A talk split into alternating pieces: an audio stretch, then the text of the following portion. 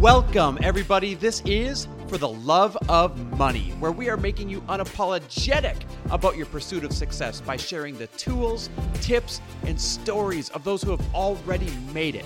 My name is Chris Harder, and each week I will bring you incredible guests in order to prove that when good people make good money, they do great things.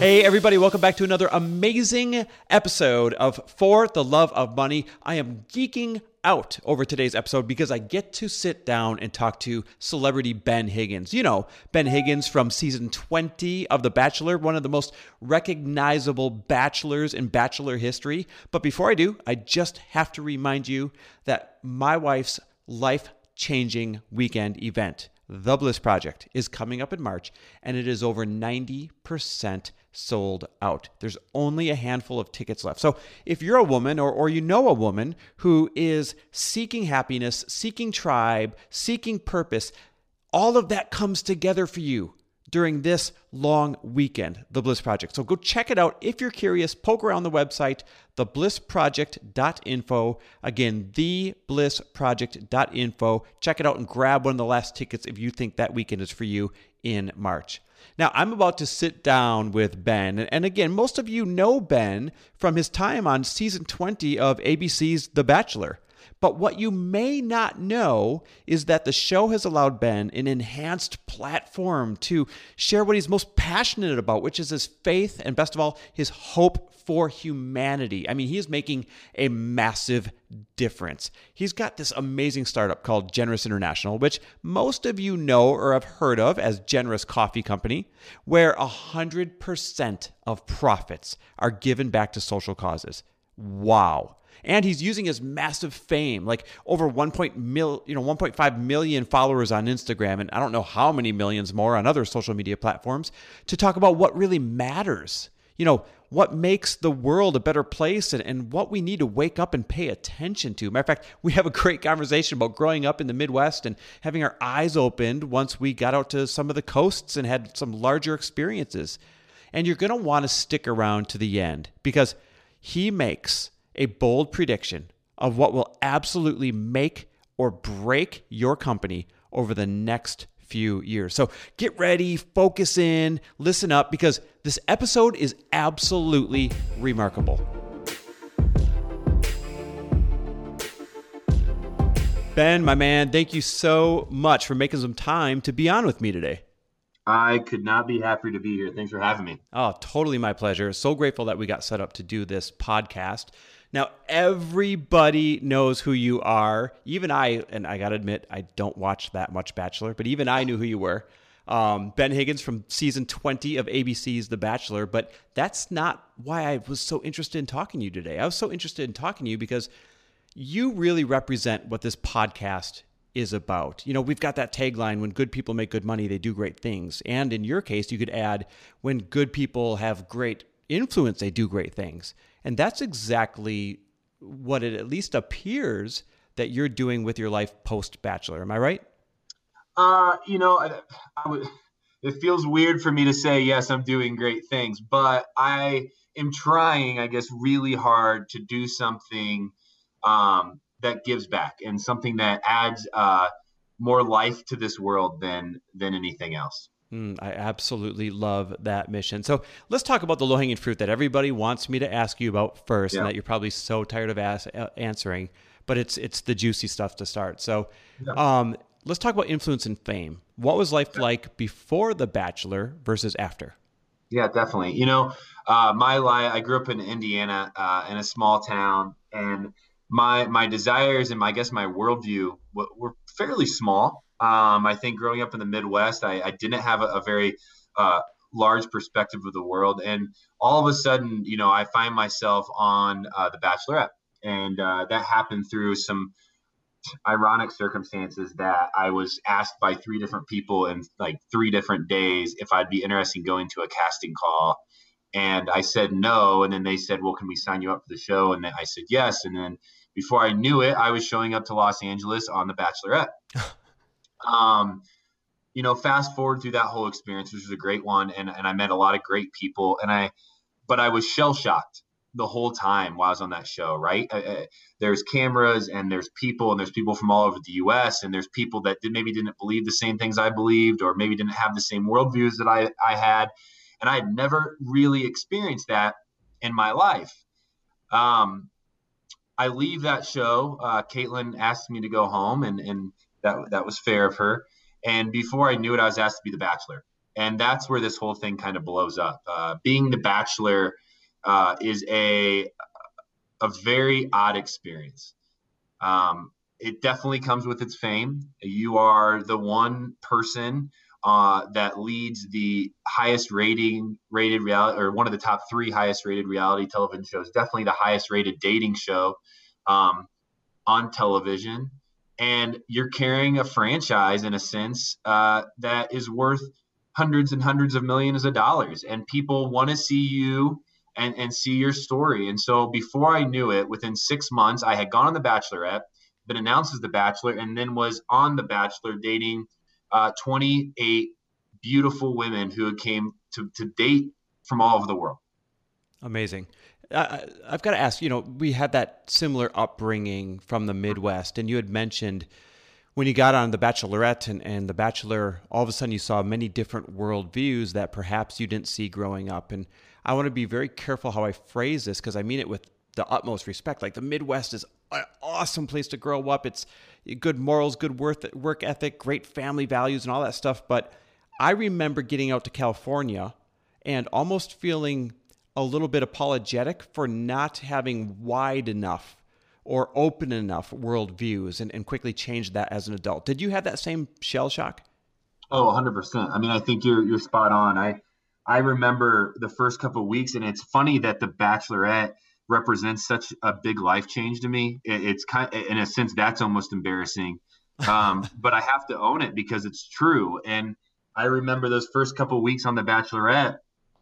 Uh, you know, being so uh, just feeling very insecure about my lack of knowledge or my lack of insight or the fact that I didn't have opinions on specific either political topics or religious topics or maybe just topics when it involves how you raise your families.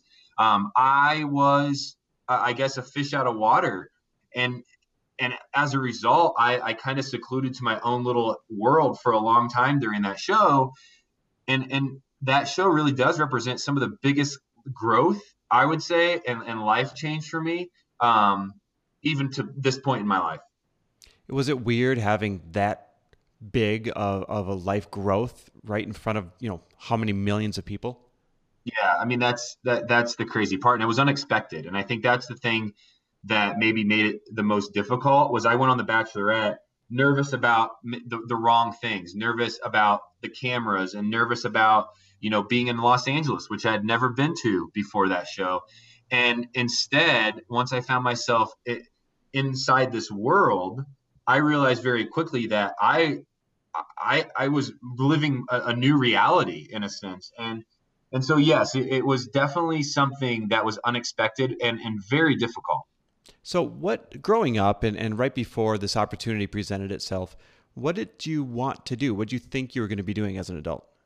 Um, what I want to do, I, I, I wanted to be a salesman. Um, I liked people. I've always enjoyed people, and I've always enjoyed um, the idea of interacting with people. I've, I've had a desk job. I had a desk job for a long time, and um, I, I, realized there that I wasn't meant to sit behind a computer and talk to a computer. I was I, I was born to to be outside of, of an office, and so when I was even younger, uh, I enjoyed speaking um, about new products or speaking about the world and I think my my I couldn't tell you a specific job I wanted, but all I knew and all I wanted to do was deal with people. Yeah, I, I definitely have that same aspect to my personality trait. So does that mean that this newfound fame was easy for you to to live with? In a sense, Chris, that's nobody's ever asked me that question. You know, I think it's interesting. You get uh, blamed a lot for okay, desiring fame or pursuing fame, and and those things. I, I know I've I've gotten that criticism, and most people that are in the spotlight do. Um, I think what happened to me is I it doesn't bother me. And, and so I can accept it a little easier, maybe, or I can live with it a little more. It doesn't keep me up at night. The idea that people know my name or know every you know sometimes every move I make or every mistake I make doesn't bother me, and so as a result, I think I live in it a little easier than some might. So let's talk about that a minute. One of the things that holds you know the entrepreneurs and influencers and all, all the people listening back oftentimes is that fear of judgment. And yeah. I mean, boy, did you put yourself out there. How did you learn to cope with some of the trolls or negative comments or things that would be said? Yeah, you know, for me, it took a while. Uh, I think at first it's just really odd that so many people have a, uh, an opinion about your life, and so you're at first you're trying to wrap your head around the fact that people actually care, and then I think the follow up, the the next step in in that process is is accepting it and understanding that some people have very strong opinions on certain topics, and then you realize, and I think this is the key moment, and not everybody can do it, but I, I was kind of forced into it because my friends uh, are are all about tough love. My family is all about tough love. They didn't let me become the victim. They didn't let me. It, it, not, they they sometimes let me accept the criticism because they would tell me, yes, you were wrong, but they never let me blame anybody else but myself. And so as a result, I started to feel more comfortable about the decisions I was making. And I realized at that point that people were always going to be critical, no matter what side you fell on. I could try to do the best thing, the perfect thing, the right thing. I would try to t- treat everybody, and I, I, would watch the show back, or I'd see how it interact in life, and I'd say, okay, nobody could criticize this moment. I knew where my heart was at. I knew what I was trying to do. I didn't mess this one up. And I would read on social media, or I'd, I'd see a write up, and I'd say, oh, somebody found fault in that still. And I just realized that I wasn't going to make everybody happy. And I, and and I think the the decision there is you either kind of throw your hands up in the air and go, oh, I'm just going to do me, and and I'm not going to let anybody's opinions affect me, or you're going to say, okay, I'm going to listen to everybody's opinions, stay open to their opinions, stay open to the criticism, but also be confident enough in myself to sometimes know that I have to reject some of that criticism because I know what my intentions were. Yeah, there's real power, right? There's real freedom in that moment where you actually realize that you can't make everybody happy. Uh, exactly. And I think one of the most detrimental things that I do, did, my friends do, that I see around me is that moment where maybe the unhealthy option is to say, I just don't care. I'm just, I, I don't care what anybody thinks about me. I think that's where people start to lose themselves. I think the power, like you just said, is where you admit, hey, I'm not going to make everybody happy, but I'm going to continue to be convicted when I am doing something wrong. I'm going to stay open to that, but I'm always going to stay aware of where my intentions are. And as long as you feel like your intentions are pure, then I would say pursue whatever decision that is. Mm, I love that. Okay, so let's take that word intentions and, and kind of go from there. Before you got on the show, did yeah. you have the intention of saying, all right, this is going to be a great opportunity for notoriety? I'm going to use it for good? Or was that something that came to you after you realized you had all this notoriety? Yeah, so it was, I, I kind of lived in this weird season of reality television where, especially on The Bachelor, I think today in 2018, we uh, we recognize the Bachelor contestants as uh, social media influencers, or they have influence on the world eh, through through whatever means they choose.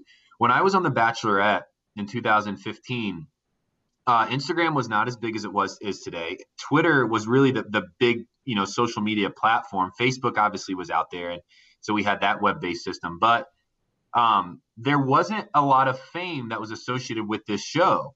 It all happened after my season of The Bachelorette was done, and then going into my season of The Bachelor. So I, I those two seasons of that show were really the, the first generation of people that did have fame or did have long, I, I guess, the ability to have long lasting fame or influence in this world.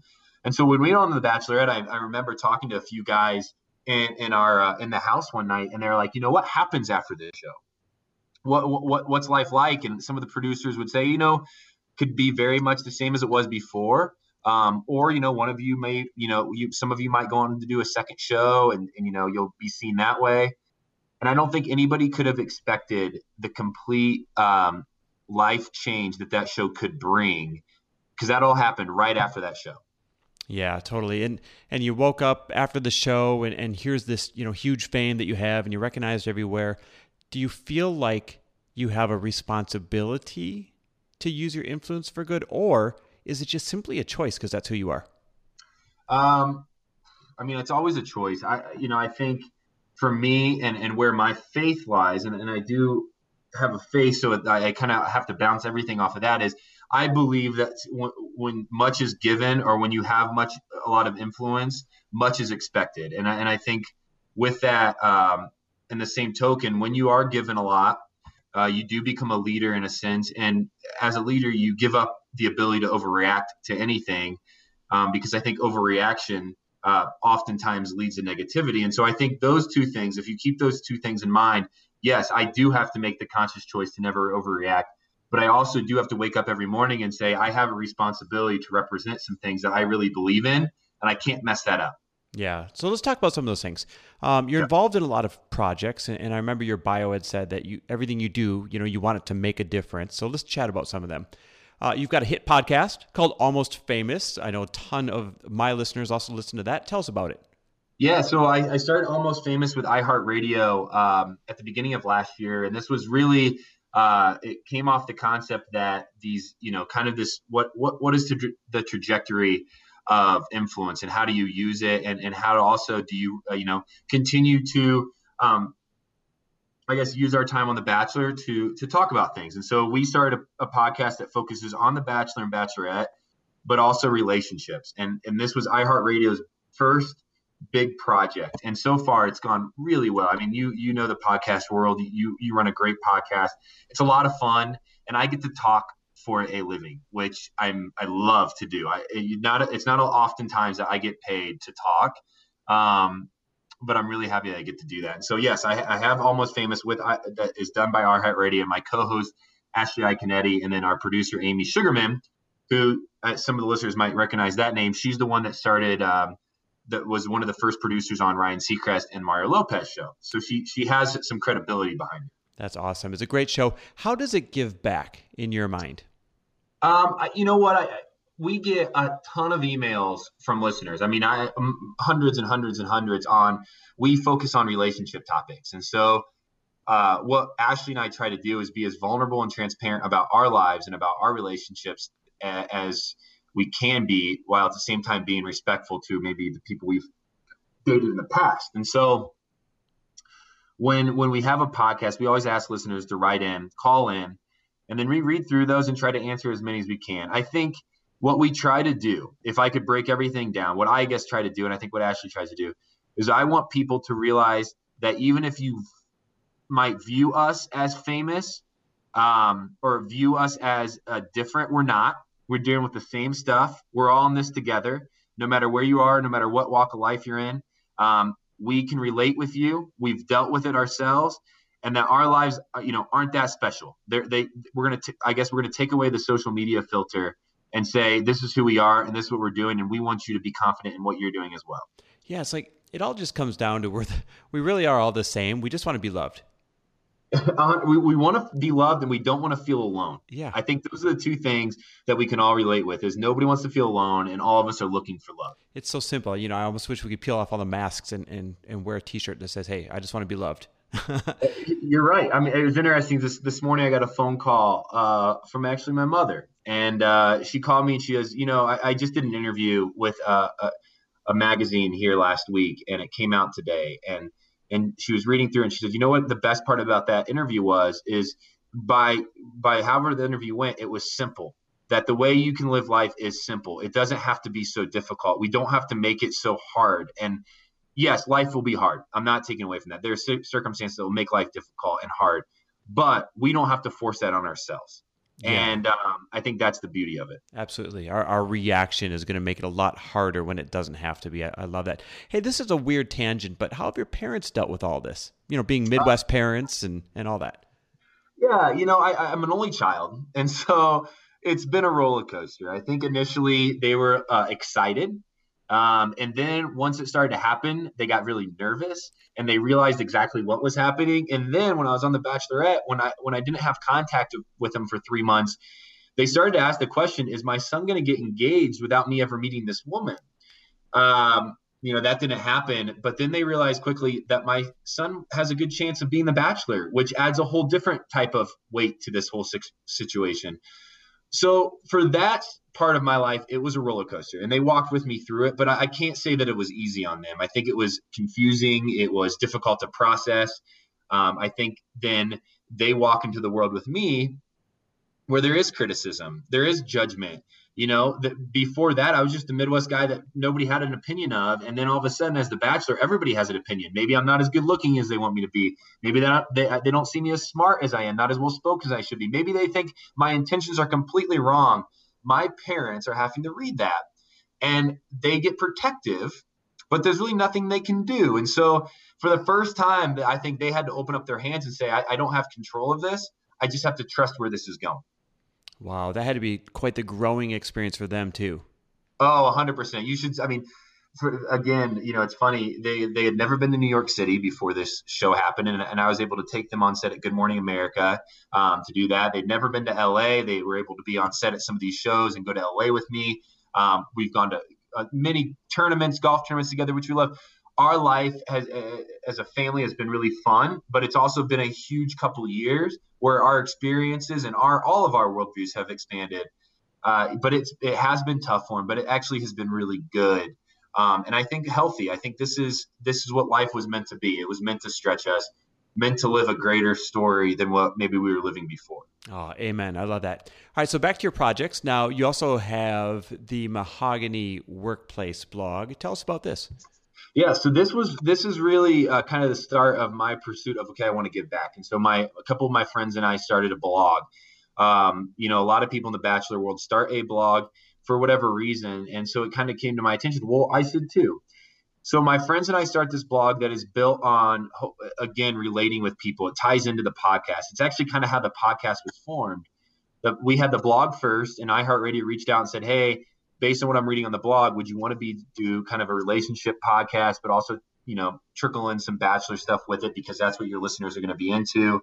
Um, but Mahogany Workplace is a place for me and my, my, my friends and I to be as transparent as possible about the situations we're dealing with in life. And so, if it's writing about being single amongst a bunch of married friends, or you know what life is like uh, post bachelor, or you know what are my biggest fears and struggles in life, uh, those are the things that we want to express on this blog so that when people from all ages read it, they, again, like we said earlier, can say, yeah, you know what? I'm not alone. I, I there's somebody else out there like Oh man, what a great resource. What makes a successful blog? I mean, there's so damn many of them out there.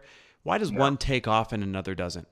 Well, I, I think for me, uh, I was given a platform. Um, I have the ability to, with one push of a button, um, reach. I think it's 1.4 million people on Instagram and another 400,000 on Twitter. And so some of those people are very loyal followers of The Bachelor and myself. And so they were interested in following the blog and hearing more about me.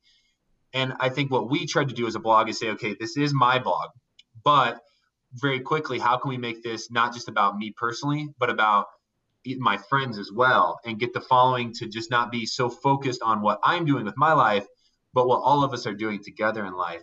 I think the, the biggest thing about a successful blog is the authenticity behind it. And people can see through authenticity pretty quickly. And they, they can see when you're blowing smoke up their butt or when you're actually speaking, trying to speak truth to them.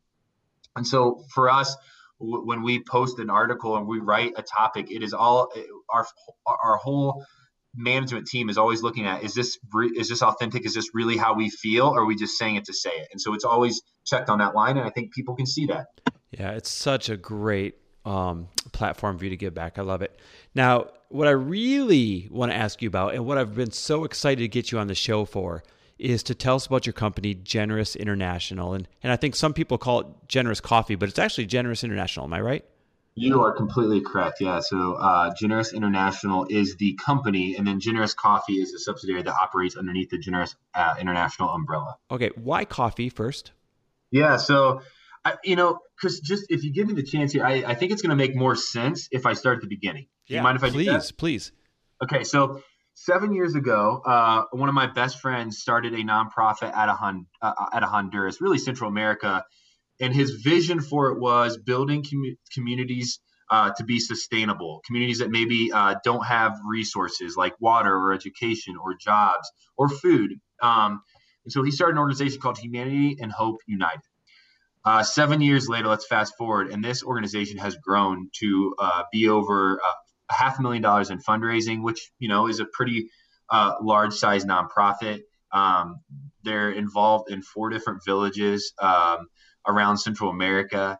And w- in January of last year, in 2017, we brought uh, a couple people who we uh, trust to be to kind of get speak some truth into us about what is the future of the nonprofit. Because a little side note, four years ago, the nonprofit was raising forty thousand dollars a year. Um, I think one of the coolest parts about the Bachelor and Bachelorette for me um, is that all of a sudden, based on the platform that was kind of handed over and, and the efforts of the humanity and hope them, ourselves, was it's really it's grown now to like I said over half million dollars. Well, that adds a whole new level of responsibility. So as we were down there uh, taking this trip and showing the, these elders our projects, they looked at us and they said, "This is all great. This is all good. This is all sustainable. This is building a future that." you won't even have to be a part of because these people will be so empowered and, and so full of hope that they'll go do this on their own. But they said, here's the kicker. What happens when your fundraising stops? What happens when something happens that you no longer can raise the funds that you're raising today? What is the future of these people then? And so it made us think and it made us process. And their advice to us was you have to find a for profit idea or a large corporation to agree to support your nonprofit so that you can strategically plan for the future and that these people will be will have the support that they have now long term so we came back home and we sat down with a few people and one of the guys uh, who is now one of the co-founders in generous uh, had started a coffee company out of papua new guinea with a very similar business model. Um, about five years ago he, he was a missionary in Papua New Guinea and wanted to get the coffee from there to the States. And so that's really how we ended up on coffee, is because uh, it was kind of handed to us. Um, it is also what uh, the group around us knew best. And after doing some research, we believed that we could compete in we could compete in the coffee market because there is a ton of opportunity that I'm sure we'll talk about. But that is how we fell on coffee. Um, and and in short, if people out, out there are asking, okay, well, how exactly is Generous helping? Um, as we uh, developed Generous International, we agreed and, and we set up our business model to so that all profits um, could be donated back to causes or nonprofits that are building sustainable change in, in places all over the world. It's amazing. I, I want to stress that all profits, all go to social all. issues. Am I right? You're exactly right. Yeah, I mean, obviously, profits is an ambiguous term. So uh, we break down profits like this: everything outside of our normal operating expenses. And so, um, obviously, payroll is, is, is taken out. Everything that is taken out before profits, and we're so uh, maybe a better number would be our goal is to give 10 to 15 percent of revenue to nonprofits or social causes each year. Oh man, absolutely love that. So, what have you learned from this endeavor of getting into the coffee business and, and tackling entrepreneurship? Um, well, I think to start with the coffee business, it, we fell into a world that we had no clue existed. And so our idea was, hey, let's sell coffee and let's donate the profits back. What we found out through on some trips to some local, or not local, I guess, uh, farms all across the, uh, Central America, is there's this huge dichotomy in coffee where some of the best coffee in the world is being grown in some of the most remote locations. And these locate and these these farms are, have no access to clean water no access to education no access to any type of transportation to ship their beans out. And so what's happening is their beans are being bought by some of the large coffee corporations because those corporations have the money to get to them uh, at pennies on a dollar when their coffee should be bought for three dollars three dollars and fifty cents a pound and so we have you, have millionaires that are growing high quality coffee and then you have villages that are growing high quality coffee. And there is this huge separation there's this huge gap between the two. And so one thing we learned is hey let's make the effort to go in buy coffee from these remote villages at a fair market value get it back to the states something we didn't expect. And then you're going to see these villages have more money these villages have more hope and and we're going to be doing and our model doesn't have to change we're going to play we were planning on buying coffee either way we're just out there now to say, okay, let's take an extra step and buy it from places that maybe didn't have didn't have anybody really going after them before. That's fascinating. So that's solving a social issue in itself by buying responsibly and at fair prices instead of allowing these farmers to farm and, and be taken advantage of. 100%. Yeah. And we, and honestly, Chris, we fell into that We had no clue that existed until we went on our first couple coffee trips to these farms. And a, a really great exporter out of Honduras named Becamo, they said, you know, we hear your vision, we hear your mission, we have a place that we think is going to be perfect for you to partner with. And so they took us to this farm in, in the middle of the jungle, and this farm was growing uh, 80 grade plus coffee, which you know some of the best coffee in the world uh, or I guess the world champion was at like 93 to 94 last year. And so this is some of the best coffee in the world is being grown in places that nobody knows about. Um, and, and yeah, like I said, we, we did not expect to have that laid on our plate, but it makes such a cool story to say, yeah, the, the coffee that we're even buying to, to, to serve to the, the end client is giving back. That is a great story. What what is one of the toughest parts of running a not for profit company? Or is it easier than running a for profit company? Well, I mean, I think, you know, Generous International is a for profit company. So we call ourselves for profit, for purpose. Um, we want to buck the system and show that uh, for profit companies can, they have the ability to give back. That every for profit company out there that is operating has the ability to give back to something good. Um, that's what we want to show. That's what we want to do. We believe that that will be blessed.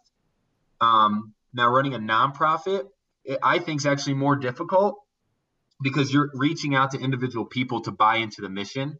Where even if people don't buy into the mission of Generous, they can still buy coffee. So we have three categories that we allow people to enter into. At it's like we we allow them to give, so we, they can give to uh, the nonprofits that we partner with.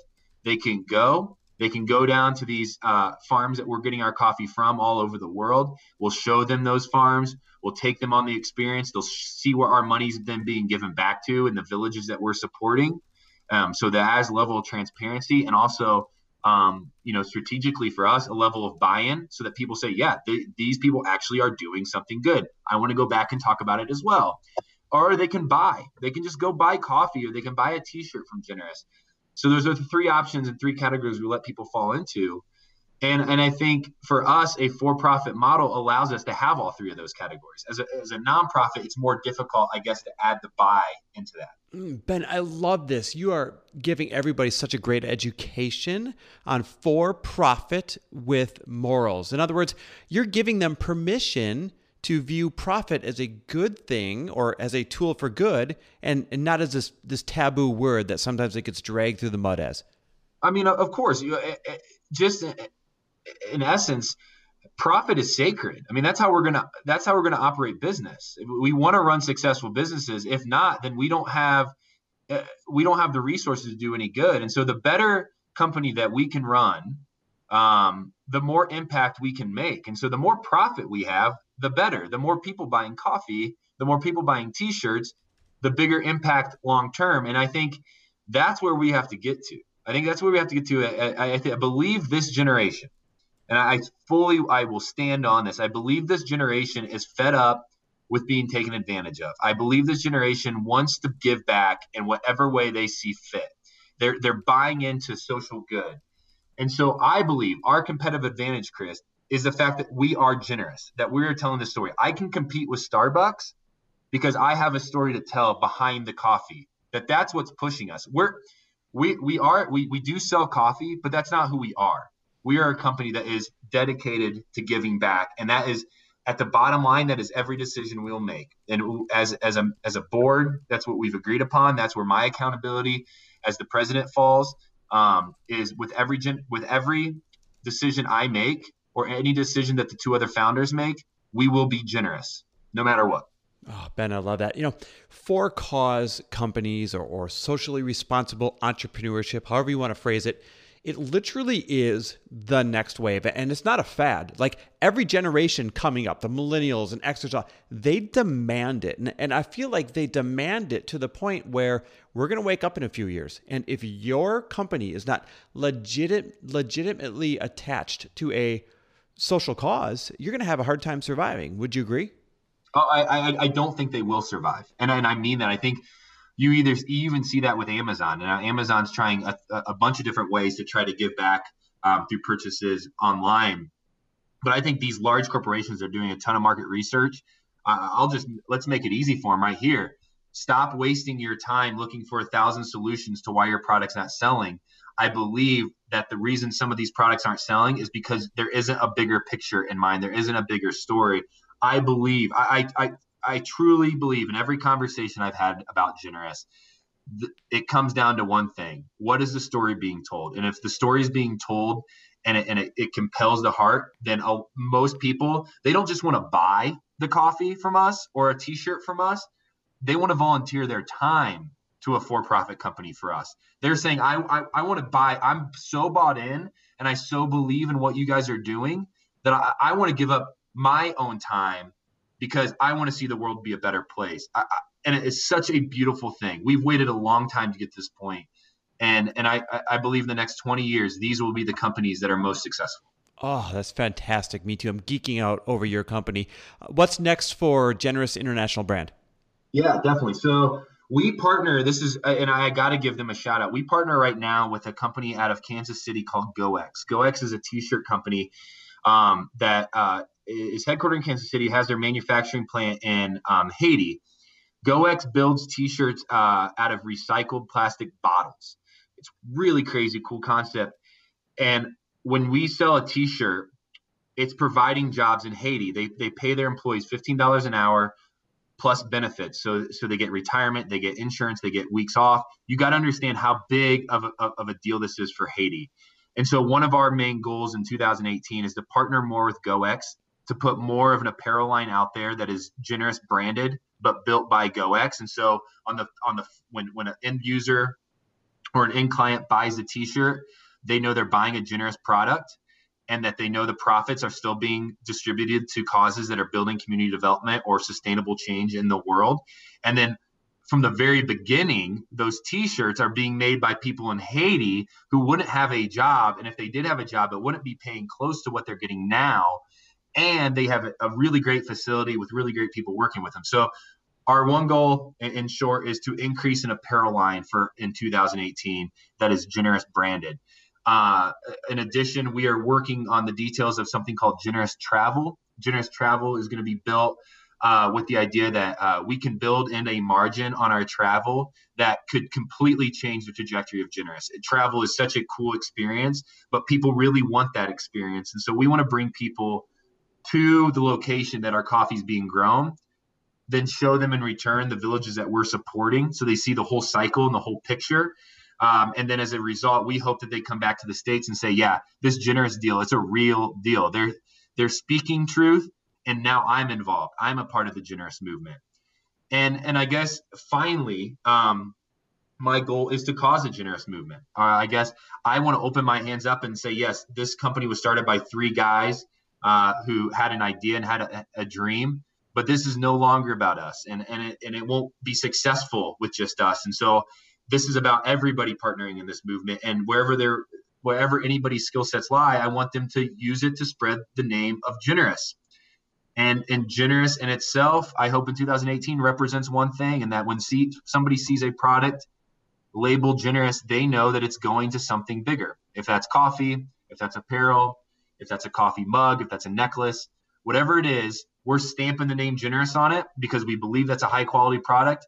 And then the, the client knows that they're participating in a movement that will hopefully be a part of world change. Mm, I love this. Like everything about your entrepreneurship, I'm noticing a trend. And the trend is you're not just making a profit and then donating, you're also providing sustainable, higher than average jobs to lift up a community. So you help them on the manufacturing side, and then whatever's left over, you're helping them on that side. It's it's brilliant. It's brilliant. Yeah, I mean, the, the one thing we're giving up is right now I'm still volunteering my time. Uh, that's something that hopefully, you know, I, I do. This is my full time job now, so at some point I'm going to have to um, accept an income. But this is still a startup. But one thing we want to do and what we want to show is we're going to hopefully be a company that is very successful but also uh, that from the very heart and from the very beginning, this is where the accountability, I think, of the, the, the board and of the members fall in, and also the people that are going to be joining onto the generous movement. We are gonna, we are not to be greedy. We're not to accept um, abnormally large salaries just because we need it. No, we want to make sure that we're always holding each other accountable to saying where where are we falling in line here? by us doing this, you know, making this decision, are we taking away from the ability to give back? So you are correct. Um, from start to finish, if we can be generous, we want to be generous. And I, I have to believe, Chris, if we stick to that, if we stay, stay transparent in that, that's our bread and butter. That's how we're going to be successful as long as we stick to that. Mm, I absolutely love that. In the beginning of your story, you started or you opened with talking about humanity and Hope United. And, and I don't want to skim over that. I don't want that yeah. to just be the beginning of a story. You told us what it does. And I'd love for, if you could just describe it a little bit more what it does, what it represents, and how it feels to have a hand in taking, in four short years, if I remember correctly, this. Uh, this uh, charity from 40 grand a year to to a half a million dollars a year. Yeah, that's been wild, and and we've we've actually only um, increased our staff by a two or three during that period of time. So you have to understand that the the level of commitment and, and the level of work that that staff the staff of Humanity and Hope is putting in is incredible. Um, I actually had the opportunity to sit on the board of Humanity and Hope, and I have for the last year and a half. Um, and before that, I was just a volunteer. Um, I, I, would go down on random trips yeah, Humanity and Hope United is is an organization that, like I said earlier, is built on the idea that we we can build up sustainable communities in rural parts of the world. And so, if if somebody's given um, some hope, that they can run with it. And so, we start with asking the question to the people in these villages: What do you need? Most of the time, initially, it's water, it's jobs, it's for our kids to go to school and so then we go back to the states. We strategically plan that. We go back to them and we say, okay, let's partner together to make this happen. We don't give them anything. We partner with them to get to, to partner with them to, to reach their dreams. Um, and so if it's clean water, we we help them first find jobs so they can help us pay for the water tank. Uh, if it's education, uh, we help them find the jobs or we help them uh, do odd jobs so they can raise money to pay for their kids to go to school all this is under the umbrella of we're not leaving you until the, the, until the time is right. And once that time is right, that's our success stories. When a when a community of people say, "Okay, we know we no longer need Humanity and Hope United. We got this. We can go serve other people now." That's that's when we're successful. That's that's when we'll celebrate, and, and we're close. Uh, one of our villages actually is probably a year away from that right now. Um, and so I guess the ability to see communities grow to build friendships, to not go down there and say, this is, we know best. You know, as, as Americans, we know best, and this is what you need. And this very hierarchical stance that we talk down to these people. No, we partner with them to build relationships. And so that we, because long term, we build relate, we, we believe relationships will what is what will make this successful. Yeah, it really will. Like, I feel like we're living in the era where hierarchy is gone and, and your wealth and your influence is really your network. And that's exactly what you bring to them is this large network and this passion. You genuinely care in order to make a difference. I love it. I love it. Where can we find it and, and how can we help get the word out? Definitely. Yeah. So you can go to humanityandhopeunited.org um, to spread the word on humanity and hope. And you can go to generousmovement.com to talk to, to spread the word on generous. You can purchase coffee uh, from that website. We are an e-commerce based coffee company. We don't have any brick and mortar shops. Our new website will actually launch uh, in, in, about a week, a, a, week or two. And so right now our website is a pop-up site that we're operating off of. Um, that's how new we are. But eh, but we do have a great website coming up uh, that will make um, your purchasing and your experience very easy. Um, so you know you might want to wait for that. But you can just spread the word, and, and, and I want to encourage people out there too you know, if generous isn't for you, um, hopefully if you drink coffee, then you'll say, okay, and you're listening to this podcast, you say, okay, I can drink coffee that gives back, especially when this coffee is fair priced, very, very close to what you'd be buying your coffee for at the grocery store. And it's really good. I promise. Uh, we won't sell, we would not be selling coffee if it wasn't high quality. So hopefully your listeners say, okay, I want to buy good coffee that's giving back. Go buy generous coffee. I, I, I urge you to, it will help us out. And if you don't, then and I just think this is a time in life where we need a purpose. And that purpose, what better purpose is there than partnering with companies or nonprofits um, that are fulfilling missions that we believe in? So go out there and find something you're passionate about. Um, use your time and resources. We need you. Uh, the nonprofit world needs you. The for profit, for purpose world needs you. We will not be successful unless people like your listeners, will get involved. Well, I'll tell you what, Lori and I are going to be generous coffee drinkers from here on out. We'll post it on IG so everybody can see it. And the links to both Humanity and Hope United and to the Generous Corporation will be in the show notes. So all of the listeners um, go to the show notes and you guys can have the, the links there to purchase or to donate. So a couple last questions for you, Ben. Um, and before we do, where can we find you? Where can we follow you personally? Yeah, so you can go. The, the best way probably is on Instagram. Eh, my Instagram is Higgins.ben. Uh, and then my Twitter is Ben Higgy. Uh, and finally, I think maybe the most transparent way to find me or to follow me would be following the Mahogany Workplace blog. Uh, that can be found at uh, mahoganyworkplace.com. Uh, and you can read all about my, you know, relationships and where I'm at in life. I'm sure people are still nosy about that. So awesome. We'll make sure we have links to that as well. Okay, last couple signature questions. We ask everybody these questions. I love yeah. the variety of answers. The first one is really just meant to inspire. It's meant to give people new ideas on how they could give back. We have a lot of successful listeners, and they're always looking for ways to give back. So, Ben, what is one of your favorite all time moments of giving? Yeah, definitely. I mean, I, I think I have to go back to the very beginning when my, my heart broke.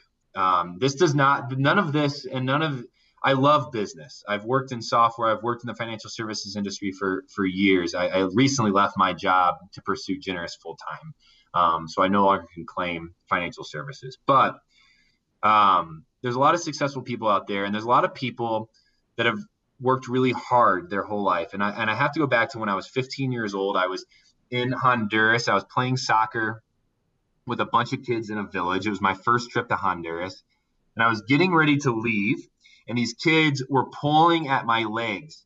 They did not want me to go. They were screaming, they were crying. And I was so confused because we were just playing soccer. That's all we were doing. And I'm not good at soccer. And the leader on the trip looked at me and he said, Ben, uh, for you, this is just another day, another moment. This is just a cool experience that you're here in Honduras playing soccer. For these kids, that somebody, especially a, a male, would come into their life and invest this much time into them, this will be a day they remember forever. And so, I guess what I what I mean by that, that's when my heart broke. That's when I said, okay, not everybody out there has been has won the birth lottery like I have. Not everybody out there has been given the platform that I was just handed. I, I didn't do much of anything good to give the, get this platform. So for anybody out there that has any influence, if that's in your family or if that's in your friendships, whatever that is, I urge you to, to find something you're passionate about. It makes life richer, it gives life more purpose, and it opens up the door to a lot of really cool opportunities, like building friendships in rural Central America or in Africa. How cool is that? That I can now say that I have friendships all over the world. Um, and so for me, that's that is the purpose of of giving is not only because of a choice, but also because uh, when we are loving on others and we are building relationship, life makes more sense. Mm, I couldn't agree more. That's the stuff that really matters, isn't it? A hundred percent is. It's.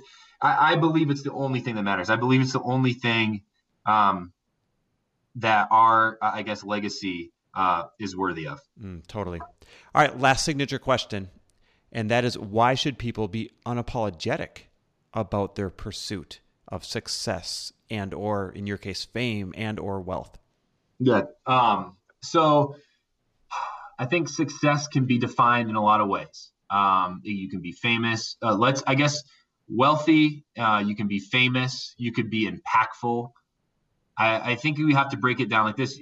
Your story is your story. Everybody has a story. It's it's other than not wanting to feel alone and wanting love everybody has a story. That's one thing we share in common. And I think nobody should be apologetic about wanting to live a great story, wanting to take and and and strangle the most out of this life. To say this life is, uh, I guess, in my opinion, the one we got. And if we don't make the most out of it, we're not taking advantage of the opportunities we have. And so, success, I think, the question is not that you should be that you should pursue success or not it's what do you do with that success that's where the question for me lies is the people that are out there that are wealthy what are you doing with that wealth um, are you saving it saving it for generations, giving it down to your kids, handing it out, or are you trying to make the world a better place because you've been given wealth for a reason? You have a responsibility. And as I said earlier, I believe that when we have that responsibility, and I believe that the best people in the world should have that responsibility, individuals should have that responsibility, you are expected of a lot. And and I think that's exciting. And so don't be ashamed of success. Pursue success, but also know on the back end, when you are successful, there is a responsibility that comes with it. Mm, I love it. The part where you said nobody should be apologetic about living a great story. That's so good. Ben, I can't thank you enough, man. I totally appreciate you. I know how valuable your time is. Your story is epic. Your impact is even more epic. You've got a brand new fan and a brand new customer, my friend. Chris, I appreciate it, man. Thanks for letting me come on. Anytime. Thanks for listening. And if you loved this episode and know of someone else who is as successful as they are generous, please pass them on to me. It would mean the world to me if you help me get this cause and this message out to as many listeners as I can. So please, if you liked what you heard, it goes a long way if you take 30 seconds and leave me a five star review and share this with your friends. I'll be forever grateful. And until the next episode, cheers to your success.